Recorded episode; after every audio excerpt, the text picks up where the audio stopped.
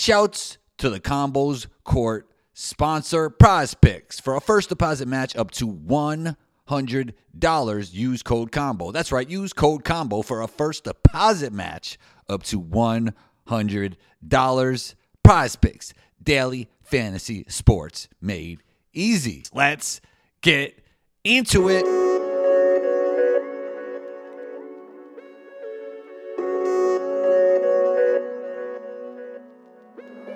Luka, don't do it to him.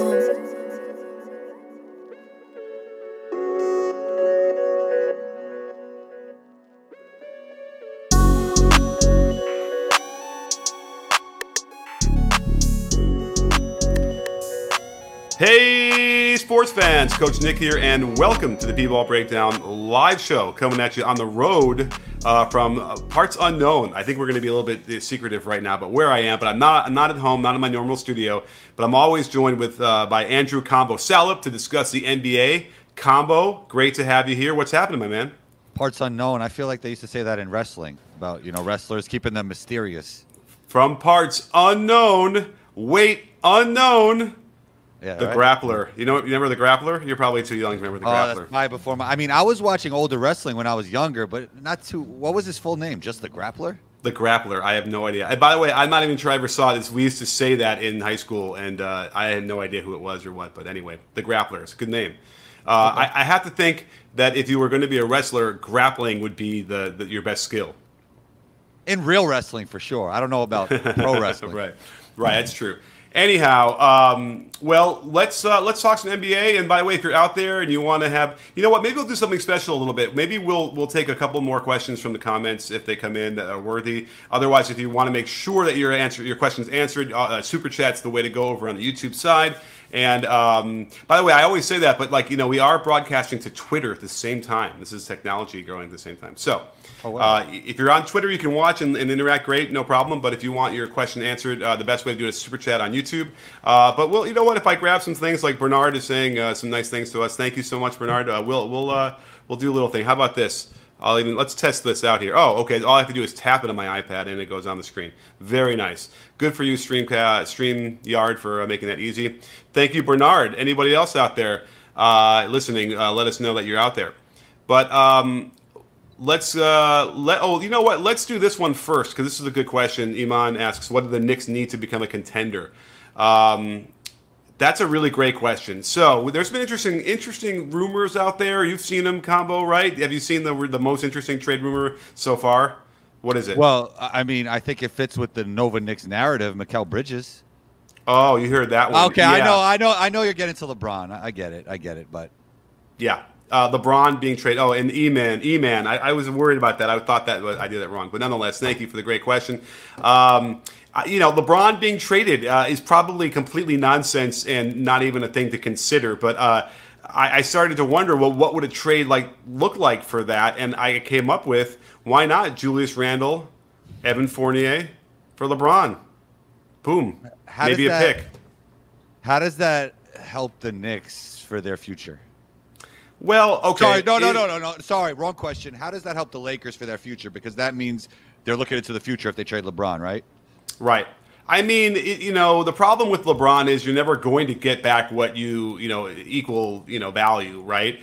But you want to get something back for him. And listen, it's nonsensical. It's not going to happen. So it's kind of just like a thought experiment, right? Okay. But in theory, like, they already had Julius Randle, which is kind of funny. True. But you'd get back a guy who is still really young, or pretty young. Yeah, he's not even 28 yet, I don't think. Although I can look that up. You know, a guy who's a legit scorer inside, has shown the ability to shoot from the outside in a similar way to LeBron. He actually can facilitate, not like LeBron can, but he can make passes and set teammates up and stuff. He might have oh boy. I don't even know if I want to get into that, but nonetheless, maybe you know what I'm going to think about. But I think it might be a win-win. They get a Fournier who is a Fournier. They get Evan Fournier, who is, you know, an elite shooter who's just rotting on the bench pretty much, and they need more of that. So, you know, if it's going to be a problem where they're not going to win and it's a distraction and LeBron's being difficult, I don't know, then why not replace him with an equally difficult player who can at least replace a lot of his production? I mean, they need shooting because LeBron is there. I mean, if you trade LeBron, it's not even about fit anymore. It's just acquiring the best talent possible at that point, right? Like, you're kind of looking into the future. You're not going to win this year. Okay, no, let's talk about that. LeBron on the Knicks. Does that put them into – is that – I'm sorry, you're talking about Lakers, right? You're not going to win this year. Well, we could shift to LeBron to the Knicks because, yeah, I mean, I think it does obviously raise their championship ceiling. It would be interesting how Brunson – would play with the LeBron, but you know, the Kyrie LeBron thing worked, D Wade LeBron thing worked, but I mean, it will take the basketball out of Brunson's hands as well. It would a little bit. Yeah, it would. But you know, we've seen LeBron now be deferential and let the point guard do his thing, at least to cross half court, right? He'll kind of throw it to him and kind of just waltz up the court or walk up the court and kind of be disconnected to the offensive play until maybe the last, you know, 10 seconds of the possession, where then they have to go to him and he has got to do something. So, you know, but there has been some interesting, you know, LeBron has been functioning a little bit more in the context of an offense the last couple of years, a little bit. So there might be a way to figure that out. And obviously what is killing the Knicks right now is what the Lakers laid out, which is, and it's kind of funny that during that whole 10-game or 9-game winning streak, the other teams didn't really do this, but they basically just blasted it. Brunson got it out of his hands, and none of the other Knicks could do much with the ball in space.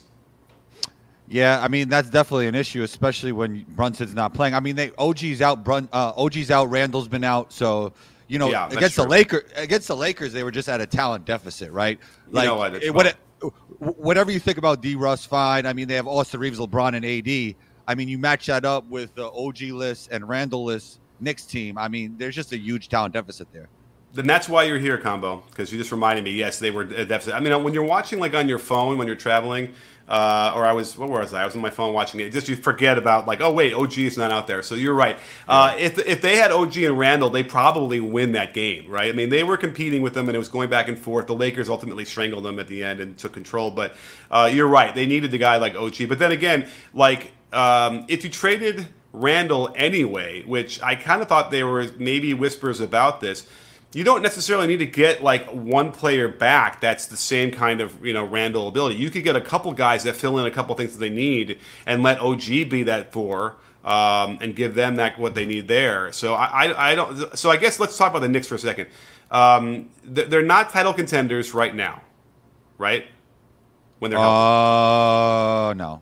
I mean, it's close, though. It's getting closer. Incremental movements towards that, like OG trade was an incremental movement towards title contention. I don't think they're quite there yet. Okay. So I agree with you. And by the way, I'm worried that Brunson's going to be reduced to like a puddle of sweat on the floor by the end of the year. He's I looked it up. He covered more ground in, you know, in tracking data than almost anybody in the league. There might be 5 or 6 players ahead of him. Just the amount of movement he needs to do and to create and be there and bail them out is incredible. He seems like he's durable and can do that, but right. You know, we've seen that happen with like Harden before, and you have to be worried about what's going to happen in the playoffs, and you will see them take it out of his hands. And you know, take their chances with, you know, hitting Randall in space and letting him work, because he might fall into that whole, you know, tough mid-range shot game again, and that's going to kill them in the playoffs. So that's why I've always kind of felt like Randall's the guy that they could upgrade, and they don't need to upgrade with the other one guy. They could get a couple guys that could kind of fill in there, let OG slide in that spot more. Now the other thing is do we know anything about whether Robinson's going to come back this year? I don't think he is. Okay, so yeah. that's too bad. Is it? I mean, Ihart's been great. He is. He's been great, and he should start when Robinson comes back, without question. Yeah, I mean, you're right. It's too bad in the sense that we don't want to see anybody injured and not playing, but, I mean, they've been A-okay without Mitchell. Yeah, I think Mitchell will be great coming off the bench for them, in that, you know, give him 20 minutes and wreak havoc that entire time. So that would work for them if they could get it. But I also like, though, the rest of their roster, you know what? Why am I blanking now? Jericho Sims.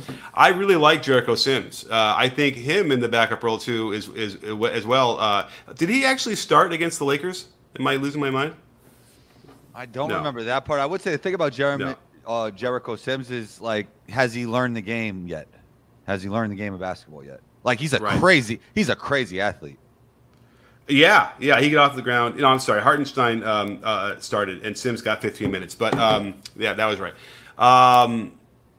But oh, you know what? Heat Check is out there. Oh, it's great to see Stefan. Maybe Stefan, you want to come on the show? I'll invite you on if you want to come on. I'll send you the link in an email. If you don't know Heat Check, you got to check out his YouTube channel. He's got the best breakdowns. He's got as good at breakdowns as I have, I guess, right? So, but we've collabed together. We haven't done it in a while. We should probably do that. But Stefan, let me know in the comments if you want to jump in. Oh, I didn't. Do they know your first name? I think they know. Yeah, they know your first name. Let me know, Stefan, if you want to come on, we'll bring you in. Anyway, so I think that would be an issue that they want to upgrade. Another big would be nice for them. And then Stefan says a backup point guard is also key. So what do you think about that backup point guard? I mean, Brogdon, I've been saying that for a while, that'd be a great fit there. I just saw that pop up, right? I suppose, is Brogdon on the block? Because it seems like you'd hear every day different trade scenarios with him. I mean, he's automatically in the block for what stage of his career he's in and where the Portland Trailblazers are. Yeah, but like again, it's been a little bit quiet in a way, right? It seems like it's been quiet. Although I did see that one rumor. Okay, Stefan's not. He's outside. All right. Hey, listen. You know, phones work outside, but no worries. We'll we'll have to get a collab going soon. We'll talk. Yeah. So that's the interesting question about the Knicks. Is you know, where are they? Is this a tantalizing tease? Do they have a strength of schedule thing that let them get on a nice win streak?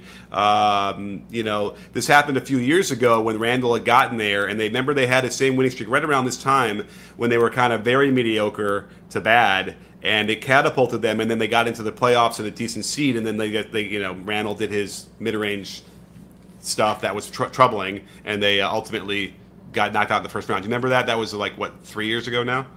Yeah, that was a while back. I mean, last year they had a pretty good playoff run. They beat the Cavs. I mean, yeah. It was solid. They want to obviously add on that. But I think they're at even a better position heading towards the All-Star break than they were last year. So we'll see. I agree. I mean, listen, Brunson is Brunson, man. He is him. He should be in the MVP conversation. You know, so I'm going to do a video soon. Actually, should I tell everybody? I don't want anyone to steal my idea, but whatever. I'm going to do a video, and Brunson's going to be featured in a very surprising way in a method of, we talked about, you know, I'll just tell you, post-ups. Because I've said this before, at least on this show, he's the best post-up player in the league. I think he's, by far as scoring in the post, best post-up player in the league. I mean, Jokic, Luka. Yeah, I think he's better than them. Now, the reason why I think it's more interesting is that he turns drives that are cut off into post-ups. The thing is, though, is like Jokic in the playoffs, I'm taking as a post player over Brunson in the playoffs, right? I mean, I don't know. In terms he's of so just, tricky down there. In terms of just pure post. I mean, I think they're both in the MVP conversation, so kudos to both of them. I'm just talking about like straight post. I mean, Jokic is tough. I mean, I guess what you could say is skill-wise and size-wise, he's going to get that shot off easier, right? And he's going to be able to make those little floaters and little turnarounds because he's so big. So, yeah. But when you're talking about, like, pound-for-pound shiftiness, footwork, craftiness, the whole thing, no one's doing it like him. No one's doing one-footed step-throughs like him, and then the shot fakes and the pivots.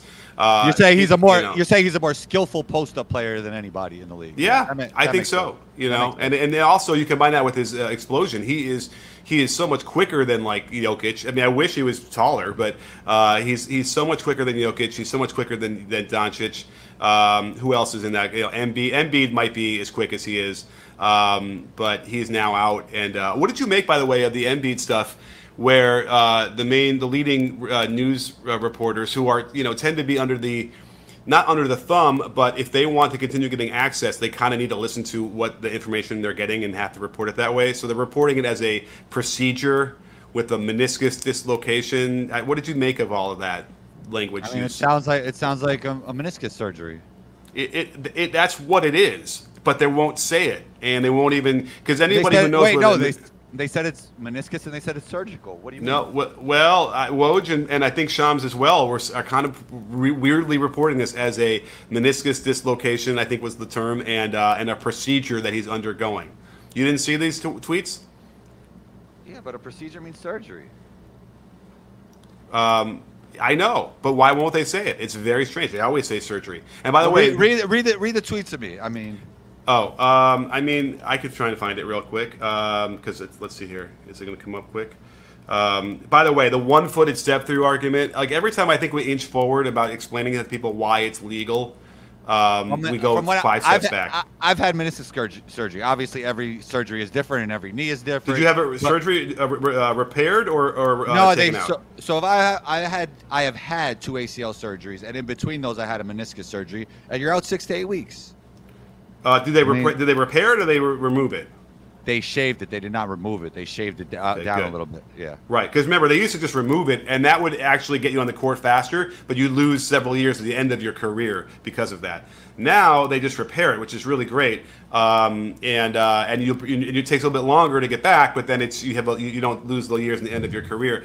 But here's what Woj should have reported on one of the tweets I see. Full ESPN story on Joel Embiid's looming meniscus procedure. Here goes. We'll undergo a procedure this week to repair a left meniscus injury. Now, I think Shams might be the one who had it as a meniscus. Let me see if I can find that one. Meniscus dislocation. That sounds. I never even heard of that. I know, because it's like the most ridiculous kind of way of. Let's see here. Does it say here? That don't sound good. Yeah, he's out for a couple months. Oh, here it is. They say, sources say, this is what Shams reported. Actually, he did say, he said corrective procedure in the first part, but then later on in the next sentence, he goes, Embiid's surgery. So they did that. He said surgery will address a displaced flap of the meniscus. Again, that's not displaced. That's a torn meniscus. Anyway, it's very strange, I thought. I think Brian Sutter, friend of the breakdown, also expressed some very strange, or concern about how they were reporting this. Part of it made me feel like they just kind of wanted to make it seem like maybe it's not as serious as it was, and maybe they're going to try and get him back early. But I think we already saw that he shouldn't have come back in that game against. He missed the Denver game. There's all that pressure, and then he came back, and then he looked terrible against. Somebody landed on him, though. That has nothing to do with the pre-existing injury. Yeah, he looked terrible before that. He should not have played. That's you know what I mean? He really was laboring, and I think that he was feeling the weight of the 65 games to play MVP. Two things could be true. I mean, that he shouldn't have been playing, but it doesn't directly correlate with his previous injury either. No, absolutely right. That's correct. Yeah. And he could have not injured it anymore. He could have just hurt a lot when the guy fell on him for sure, but didn't make it worse. But the bottom line is, and then everyone wants to criticize the 65-game minimum for why you should have to play that to win the MVP. Although that said, I don't mind having a minimum, right? You should have some guidelines, but then here's what happens is that these guys will feel this undue pressure to play through injuries, right, to get to that threshold. So that said, I know Embiid has won it. I don't know exactly why, right? He won an MVP. Embiid, yeah, last year. Yeah, last year. So so it's like, yeah, that's done. You don't need to do it again, do you? I feel like you can prove yourself and then be ready for the playoffs. So that was a mistake. I don't know, why they let him do it. Now, that said, again, did he tear the meniscus in that last game? And that's why? Probably not. It probably was just bad the whole time. So maybe it doesn't matter at that point. But either way, yeah, I don't know. Let's see. It's February 5th? What's the date? February 5th. So let's just say he's out for 2 months.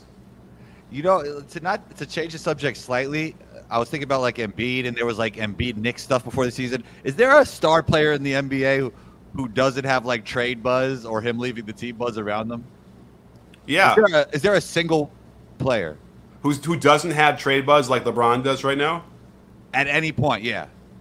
Oh, at any point in their career? No, even like in the past year, let's say. I like Luka. Lakers. I hear Lakers. I hear like him landing in the Lakers eventually.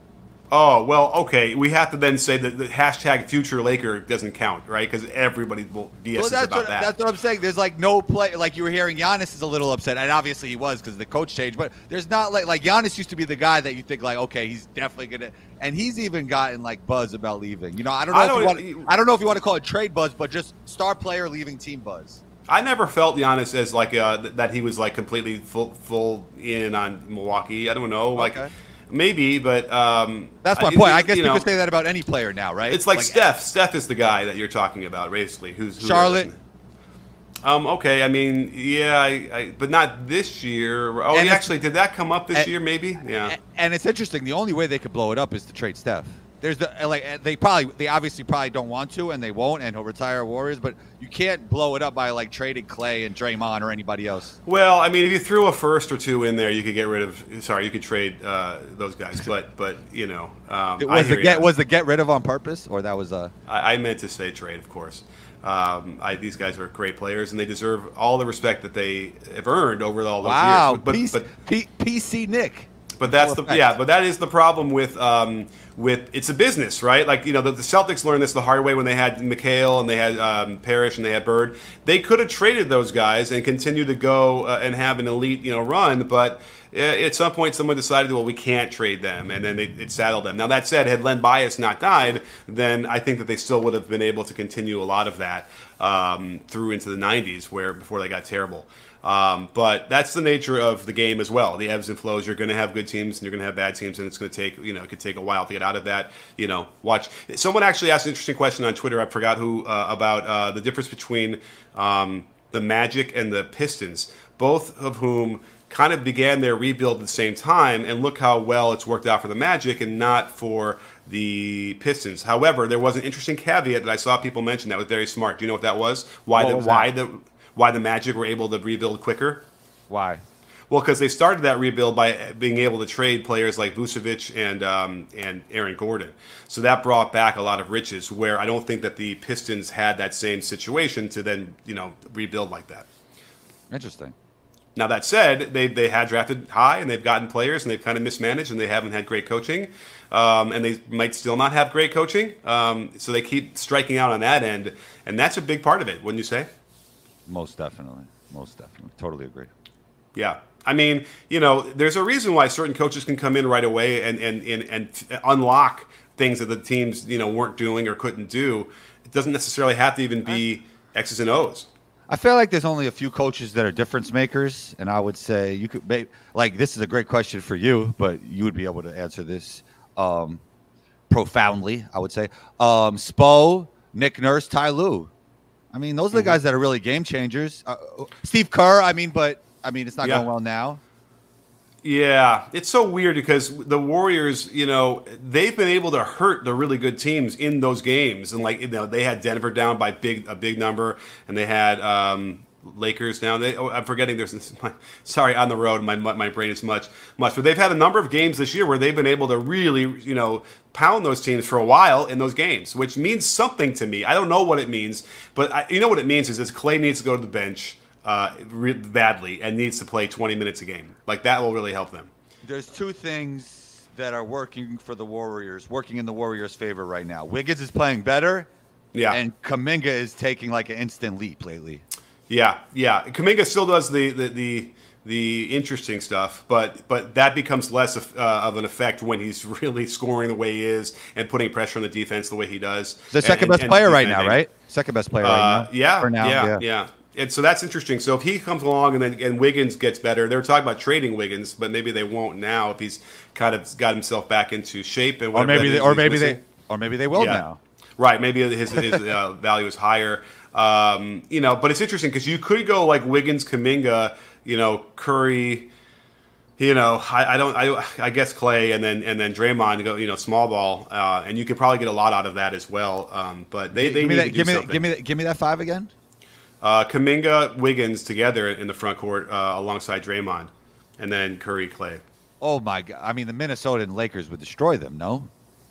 Well, we saw some really good defense by Draymond on AD. He seemed to be somewhat effective, even though he's much smaller. So there's something there. Something there indicated to me when I was watching that they like, oh, they could quote unquote get away with that. Then I also saw that, you know, Klay was guarding LeBron a little bit, and then they can always put Wiggins on LeBron. So they had some guys that could guard LeBron as well. So it felt okay to me. It felt okay to me. Believe me. Playoff LeBron with Klay guarding him. I don't know. I don't know how I feel about that for Klay. Yeah, I mean, you know, LeBron is LeBron, but it's also, you know, the 39-year-old LeBron. Like, or is it 39? Is that what it is? Yeah. 38, 39? Yeah. You know, LeBron isn't LeBron. You know, he's putting up some numbers, but he's not the same guy. He's not the same guy, but when I see D'Lo bounce it off the floor to him and how effortlessly he threw that down, He looked like a great athlete. When LeBron has got his full speed and off the one leg, he really can still get up pretty high. But when he's not in that situation, you know, Did you see the clip of him sliding his feet versus Brunson too? Like, he got some lateral movement still. All right, so you think that he's just saving all that for the playoffs? Oh, he's gonna look different in the playoffs, and he's even better than last year in the regular season right now. Yeah. Okay. All right. Well, we shall see. I will have an open mind on that as well. But I don't. I think that the Warriors could still hurt them. That's the thing. The Warriors can hurt any of the teams in the West, but that doesn't mean they're going to beat anybody. The teams in the West in a 7-game series, like the Kings right now. It's weird to say like the Warriors like the Kings when it's really the opposite, right? The Kings are influenced like the Warriors. I mean, when they're hitting on all cylinders, it takes a lot of your defensive bandwidth, right? Like, more than even like the isocentric teams, like, you know, like the Celtics or guys that just get their best players the ball and they dance. You know, it's like when you got that player movement, ball movement, it takes a lot of your bandwidth. Nice artwork in the back.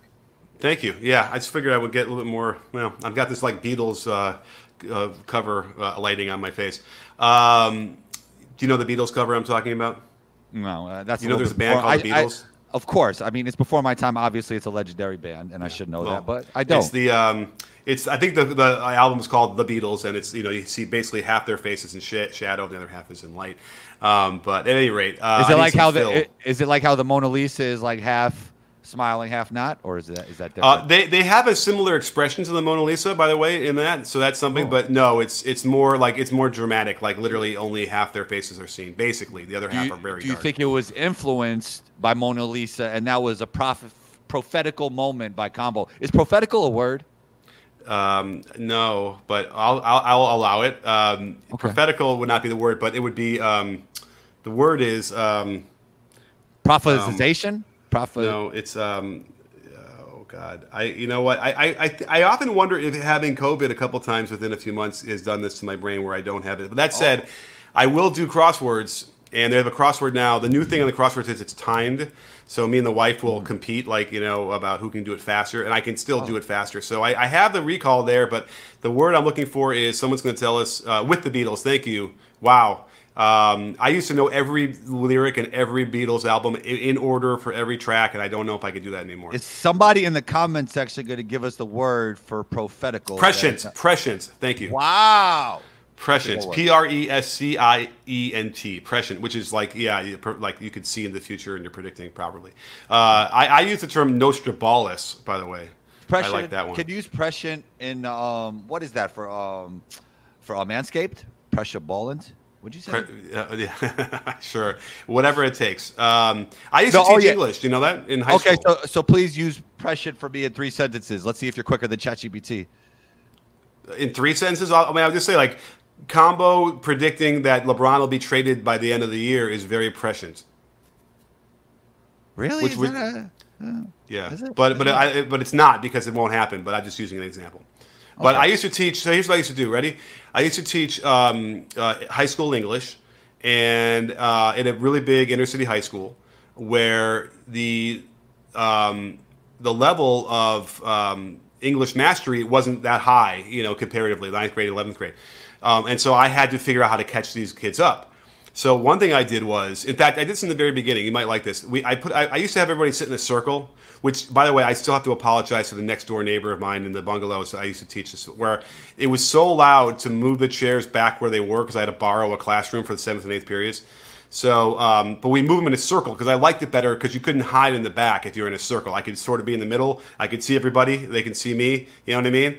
And I wrote on these. So in the very beginning of the semester, you know, the class would change. People would be adding, dropping the whole time for the first week. You couldn't get anything done because if you started teaching right away, then I would say 30% of your class would be different by the end of the week. Right? That's in the public school. So what we would do is the name game, where we're all sitting like in a circle, and I would say my name, and then I would say my name, and then you're next. You say my name and your name, and the next person would say my name, your name, and their name, and then it goes on and on all the way through, right? That's a memory game, right? Memory game, name game, whatever. So you know what I mean? So basically, the guy at the very end gets screwed because they have to know everyone, right? And everyone before that's easier. But then you go the other way, and then they get to be first, and then they don't have to, you know, they only have to know the first name, which is theirs. Got it? Are you with me? I am with you. So what this is doing is it teaches you, you're learning how to learn, because it's repetition, it's listening actively, it's sort of memorization and remembering. I used to write down in my book my prediction for the grade that the student was going to get based on their performance in the name game that first week. And I was almost always right, because you could tell, right, from that how they processed and what they, you know what I mean? It's like, now that said, is it fate, you know, is it fate? Is it like, does everyone have, you know, self-determination? Can they get better? Yes, they can. But invariably, I would be very prescient with my predictions of what their grade was going to be. Are you familiar with Naval Ravikant? No.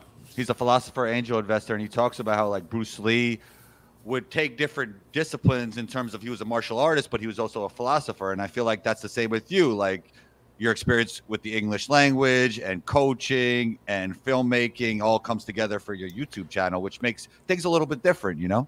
Yeah, well, I would term myself a searcher, and whenever I encounter fellow searchers or seekers or travelers, you know, we're the ones who are always looking for ways to improve or to change or to alter or figure out better ways, better methods.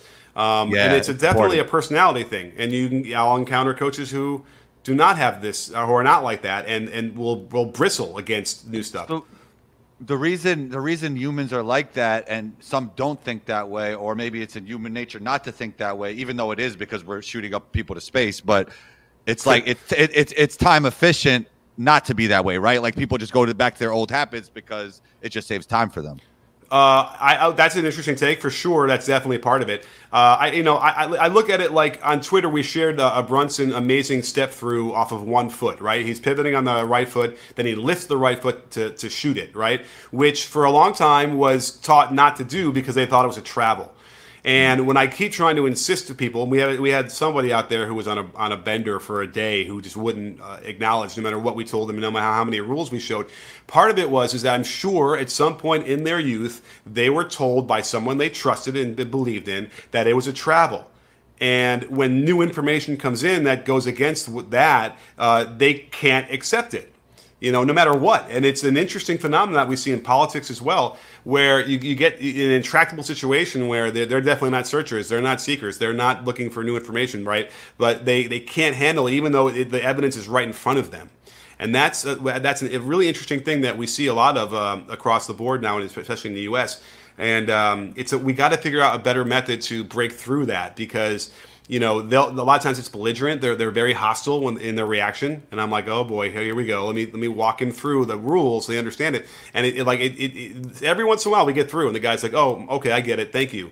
But almost never does that happen. They just usually just disappear, and they just move away. They don't ever develop. They don't ever progress. The more we know, the more we realize we don't know. Yeah. Well, imagine if you thought, you know, for the longest time that we are the center of the universe. That was what everybody said.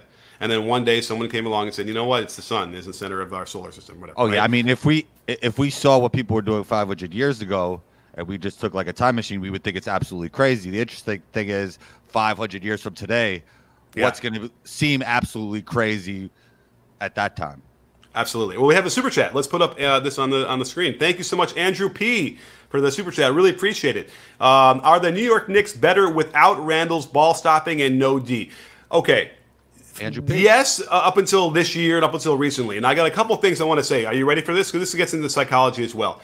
Randle is an intriguing, polarizing player, because at any minute you don't know which one you're going to get. The one that's dominant on offense, who is a bucket no matter whenever he wants one, and will then drag three players to him and make a nice pass for a nice open shot for a teammate. Or is he the ball-stopping guy that takes terrible mid-range shots and just forces things up? Is he a guy who is happy and interacting with his teammates in a really positive way and they're having the best time? Or is he the guy that's sulking and upset and whatever? He just switches back and forth. And in fact, here's an interesting hot take, because I don't watch the Knicks 100% of the time.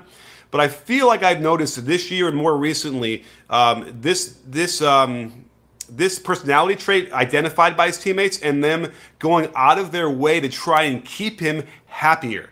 Like, almost like screwing around with him as much as they can, and like, you know, giving him hugs and really just giving him the love that they that will keep him in that mind space of positivity.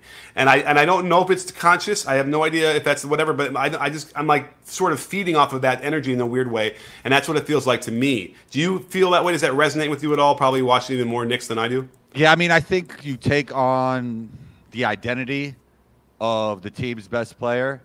You know, like that's part of the reason why the Raptors were such an excellent two-way team and so confident when Kawhi was there, right? Like it's almost, even though Kawhi doesn't talk, it felt like they embodied what Kawhi was in a lot of ways, right?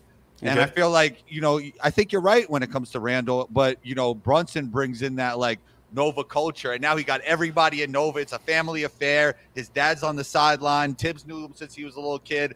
And I think everything trickles down from Brunson, and there is just better culture there now. And so Randall's more under the umbrella of Brunson's culture instead of Randall being the top guy of the culture. Yeah. You know, it's funny. I ran into Brunson, to the father at some point, you know, when he was coaching, I want to say maybe with Tibbs in Minnesota. Am I completely making that up? I think that Mr. Brunson. Okay, that could make some sense. Rick Brunson, sorry. And I remember Rick Brunson as a player, right, in the NBA. And I remember asking him, because here's the thing: we've seen that clip of him working with Jalen, right, as a 12-year-old or whatever, and he seems like a real hard ass, right? And he's just, you know, yelling at him and making him go up and back and up and back, and it's really cool to see him actually then make that kind of pull up from the elbow, just like he did then. And you would wonder, okay, because Brunson seems like the kind of guy who is funny and really light and a great teammate and knows exactly, isn't a hard ass like that, right? I mean, he's tough, and you better not, you know, get in his face. But he seems to have that great balance. And you'd almost think that, like, what we saw with Rick, how he's raising him that, and coaching him then, you know, maybe he was complete hard ass. But, you know, I remember running into him. I think it was Minnesota, if I'm not crazy. Can someone fact check that with me and make sure that Rick Brunson was an assistant in Minnesota? And I walked up to him. I said, you know, do the players that you're coaching now know how mean you were? And I kind of like did it to see like what his reaction would be, and he smiled and like really thought that was a, you know, was funny, and reacted in a way that was like assured me that Rick Brunson, for how tough he was and how mean he appeared, also was funny and got it and had a good sense of humor about all of that, right? So that tells me that Jalen has got, you know, inherited that from him as well. You know, Corliss Williamson was the same way. Corliss Williamson on the court as a player, I don't know if you remember, was the meanest SOB. You wouldn't want to get anywhere near that guy. And you know what? He's the nicest guy in the world as a coach now. And we joke about that too with him. So that's part of it. So in my mind, like, you know, Jalen could identify that. He's got his college teammates with him as well. They could all have said, you know what? We realize that when Julius walks in the door and he's really kind of upset or down or whatever, he doesn't play well. So let's put it on ourselves to like keep him up and make sure that we keep him happy in a great mindset and mind space, so that he'll, you know, perform even better, and then he'll probably deepen their relationship and all that stuff. So that might be the key. That might be the way to avoid having these funks where Randall will go into these weird things where he just ends up being a player that hurts the Knicks. And I even showed in the video that I posted on the Knicks the other day, they're getting him to play defense off ball. Like they're getting him to rotate, and they're getting to be there early on help. These are things that I don't remember seeing from Randall before. And as a guy who's got a big body like that, who can affect the lane, it's important that you can get him to do that. So they might have cleaned a lot of that stuff up. And you know what? Maybe I just talked myself into, you know, getting rid of the idea of even trading him away. Who, Randall? I mean, yeah. You know what it is when you got OG, you kind of you say got rid of, and then you kind of apologized after. But that's basically what they did with RJ. They got rid of him. Just keep rubbing it in. Yeah. But they went in a direction like, okay, we're not even really fishing for another superstar. We're building with Brunson and Randall as our pillars because OG is such a great fit next to those guys. Even though he might not be a tremendously better basketball player than RJ, he just fits so well next to Randall and Brunson. And I think that's what they're moving forward with. So, yeah, I don't think they plan on moving off either of them. You know? No, and they might not even really have to. Okay, so with that said, if they can get rid of all that Randall stuff where he goes into those funks and he's much more consistent, and then you got Brunson and you got OG and you got everybody else following in line and Hartenstein doing his thing.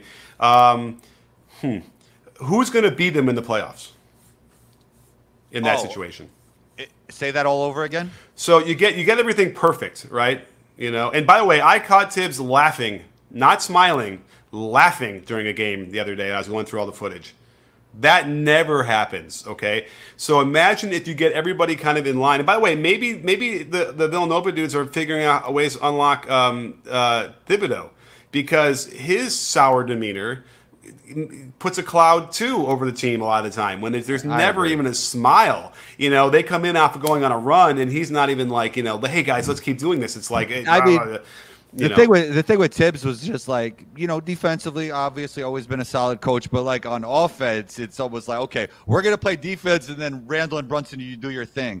But I think like with iHeart playing and then OG fitting in so well, the offense has just looked so much better.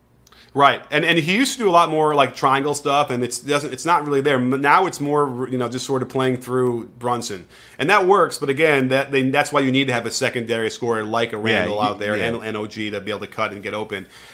You need talent if you're going to do that, and they have it. They just got to make sure that they're all healthy. So Sonny makes an interesting point about I did that. How do I get here? We go. Hi, Karen. I did that video on the Raptors Lakers where. Darko went nuts after the game and got fined and all that stuff.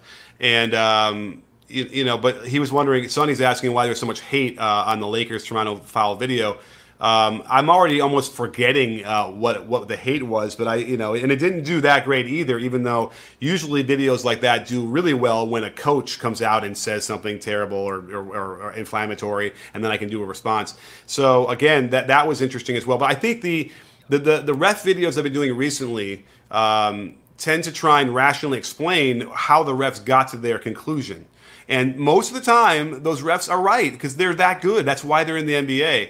And I feel like there's such a hate towards the refs. And by the way, I get it. We've now gotten to the situation where the guy is pulling up off the one, and everyone wants to say he's just leaning in. He's not really doing a basketball play to try to hunt for fouls, and that's now a big negative thing. When, you know, players getting contact has been a thing for decades and decades, right? That's the thing that we teach and you learn, and it's like, great, get to the free throw line. That's an important thing. But something's turned on from the audience perspective, right? Where they feel like that's a bad thing, and then B, I think that they're kind of fundamentally misreading some of these plays, and what they see is Patrick Beverley like throwing himself into Steph is really Steph moving into Patrick Beverley, and Beverley is pulling up on the one instead of the two. You know what I'm saying? Yeah. What would you like to add to that? I mean, I always defer to you when it comes to the honestly, like with the travel stuff and the, you know, the foul stuff. It's like I don't even know what's going on anymore, because sometimes you could just like run through the lane like a running back, and sometimes they'll call the most ridiculous travel that's not a travel. But also with the foul stuff, I don't get it either, because they tried to take away some of that stuff 2 years ago, and now it's like it's back. I know. When you say take away, like they allowed them to play more physically. Right. I don't know why we went away from that. They were doing something with like the Harden Trae stuff. You know, they were calling it like the Harden Trae rule, where like you couldn't stop on a dime and somebody behind you and get the foul anymore. You know. Or I would even give that to Trae Young doing that too. No, that's why I said Trae and Harden. Oh, okay. Trae and Harden. Yeah. So. You know, that to me is different, although they were thinking about fouls that year, so that's part of it. But certainly allowing more contact on those drives is a little bit different than those plays. And they basically it was like playoff rules, right? They were playing it like it was the playoffs, and they should do that for the regular season. I don't know why they went away from that, because it was definitely a difference then compared to now. It's hard to officiate players like Pat Bev, because sometimes they set the tone early in the game, and you can't just foul them out. Right. But you're talking about Pat Beverley's defense. I was even referencing his offensive play, too, because it's all part of that. Now, Brunson did the same move where he pulled up early on. He does that a lot. And I have it. I don't know if I can show it, but I have it. And they didn't give it to him. He didn't get the call. He's actually really good at drawing fouls without making it look like so floppy, you know? Yeah, and by the way, but it's all a similar concept of when you're gathering early before the defense is ready, and then then there's a contact. You know, like when Embiid did it, and that was another video I did, and then Patrick Beverley did it. Everyone wanted to say it was not a basketball play, but if you were to Photoshop out the defender, all you would see was a guy drive to the basket, gather on the one foot, and jump off that foot at the same time they're gathering, and then shoot a jump shot.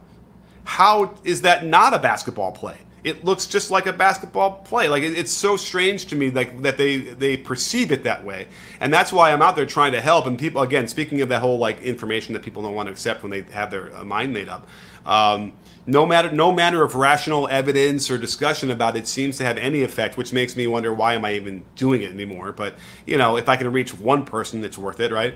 But it's been a fascinating thing, and then it goes back into the notion of if the refs make a mistake, which happens. The fans think that they deserve abuse, and that's the other problem that I have a problem with. It's nobody deserves abuse. Everybody makes mistakes. Everybody misreads something every now and then, especially when you're a referee in an NBA game. They don't do it a lot, but when it happens, it's no cause to be screaming. Now, by the way, my buddy, I went to my my best friend's kids game. JV game the other day. And there's about 10 or 20 people in the gym, and my buddy, who's the father of the kid out there, was yelling, you know, and everyone in the gym is going to hear it when he's yelling about the refs, and I was kind of cringing the whole time. But afterwards, I thanked the refs. I walked up to them and said, thank you so much for doing this for us. He said, hey, call your friend over.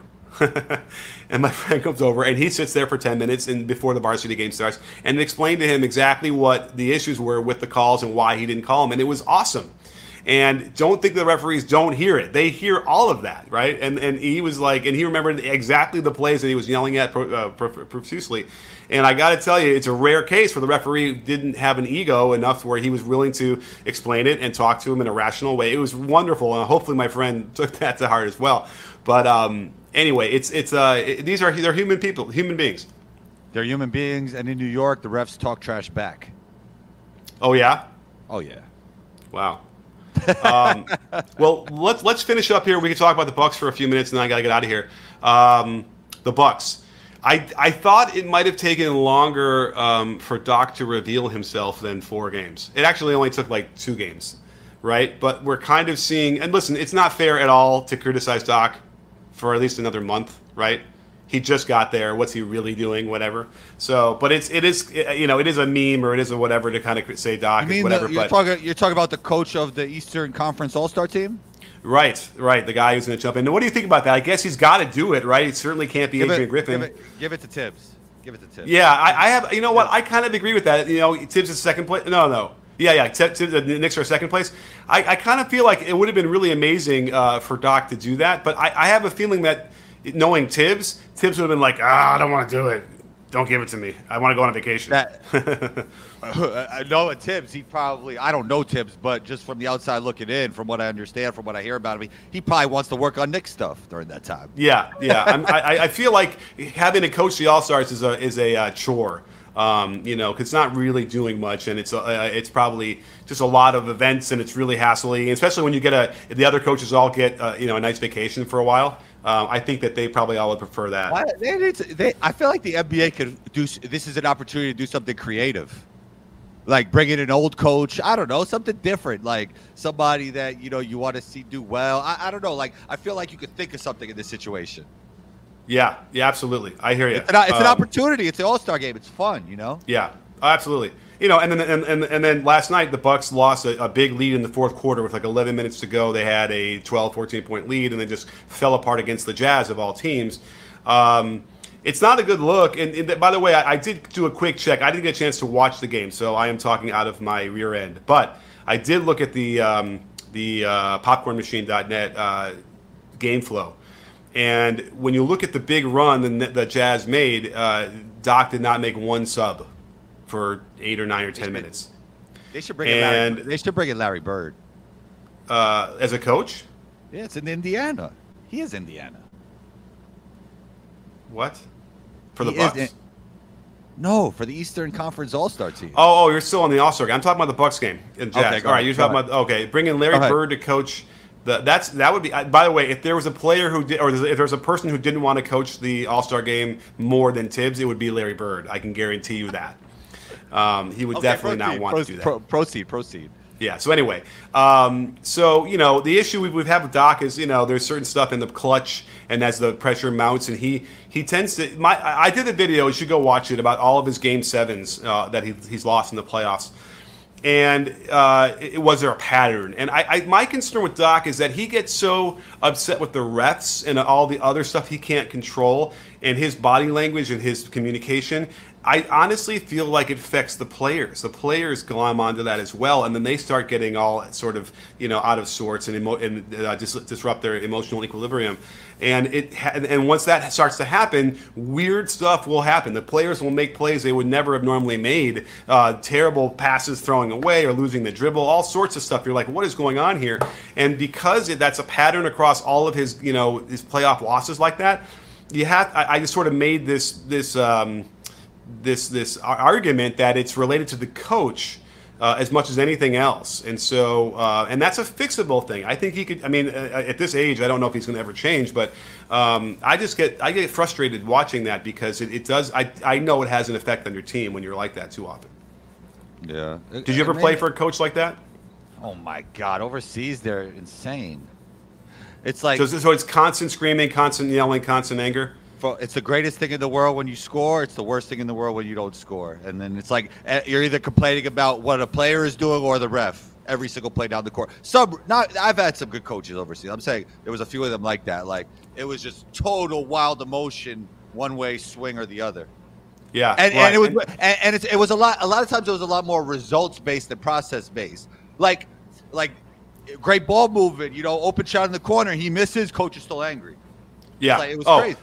I gotta tell you, I'm gonna relate a story real quick. I was in, let's see, can I tell you the team? I was at Division II college installing my defense, the chase defense, where you play behind as a zone.